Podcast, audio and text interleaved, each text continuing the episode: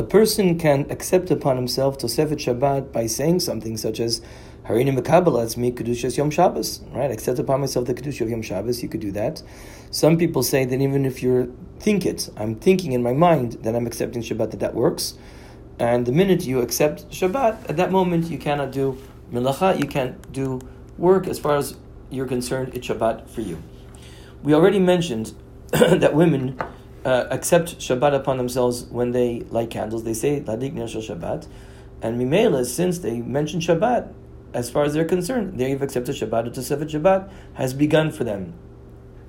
According to most poskim, a woman who is lighting candles, even though she's lighting candles and say ladik ner shel Shabbat, she is permitted to make a condition and to think, to say to herself, I am lighting candles for Shabbat, but I am not accepting the Tosefet Shabbat at the moment, even though I'm lighting candles. And she's not accepting the malachot and the isurim of Shabbat at that moment, because she made a condition that she's not going to accept, that she's not taking in Shabbat at that moment, even though she's lighting candles. If that's, according to this, she can still do work. She can still, do things and turn ovens off and on, or even get into a car and to drive to shul if she would want to, after she lit Shabbat candles. But it's better not to do that. And it's definitely better for women to accept the Shabbat fully after they light candles, because there are poskim who say that kedusha doesn't work. And there are poskim who say that the minute the women lit candles, it doesn't help anything. She lit candles, as far as we're concerned, as far as she's concerned, she's accepted Shabbat, she can't do any melacha whatsoever. So it's better to a woman just accept Shabbat and to assume that as far as she's concerned, Tosefet Shabbat began, and not to make these conditions, unless she really, really has to. Unless she has to. We mentioned already also that men, when do men be mekabal Shabbat? They are accept Shabbat later, because they're going to shul usually. And in Lecha Dodi, when we say Boi Kallah Shabbat, or the Sfaradim say Shabbat al Malgah. So that was said before shkia. That's when men would accept Shabbat.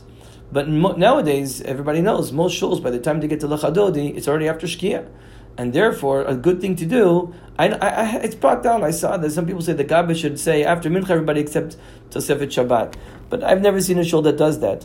And therefore, it's really a good idea that after Mincha, everybody should say to himself, after Mincha, you're in shul, it's before Shkia, to say, Hineni mekabela latzmi kilushat Shabbat.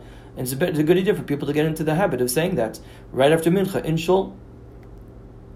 And even if it's during Chazar Sashat, right? Sometimes you're in a shul and things are running late, or whatever the situation is, and you're afraid that by the time the chazan finishes mincha, it'll be shkia, and you won't be able to do Tosefet Shabbat. So during Chazar Sashat, you should say quietly, Harei n'mekabel alai kedushat Shabbat.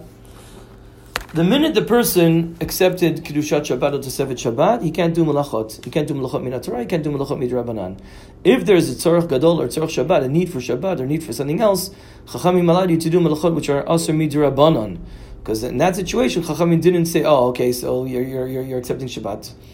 So, for example, if a person forgot to give chumash or maizros, and he's mekabel Shabbos already, and he wants to eat them on Shabbat, he can't give chumash or maizros on Shabbat. So then you can give chumash or maizros, because that's only forbidden to do on Shabbat.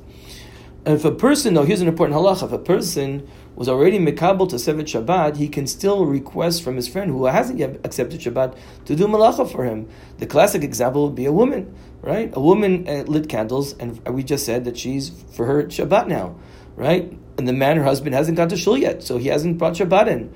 So during that time that the woman has already lit candles and she should not do malacha, and the man hasn't left the house to go to shul, she can ask him to turn off the oven, to do everything, things that she needs to do, right? She can ask someone else to do the malacha for her. Turn off the oven, turn on the oven, Achveis, turn off the light, whatever it is, turn on the light.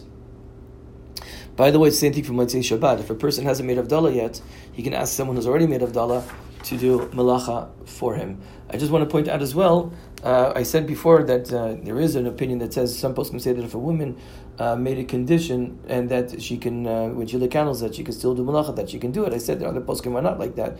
So it's better not to do that, but I should mention that even if the woman did light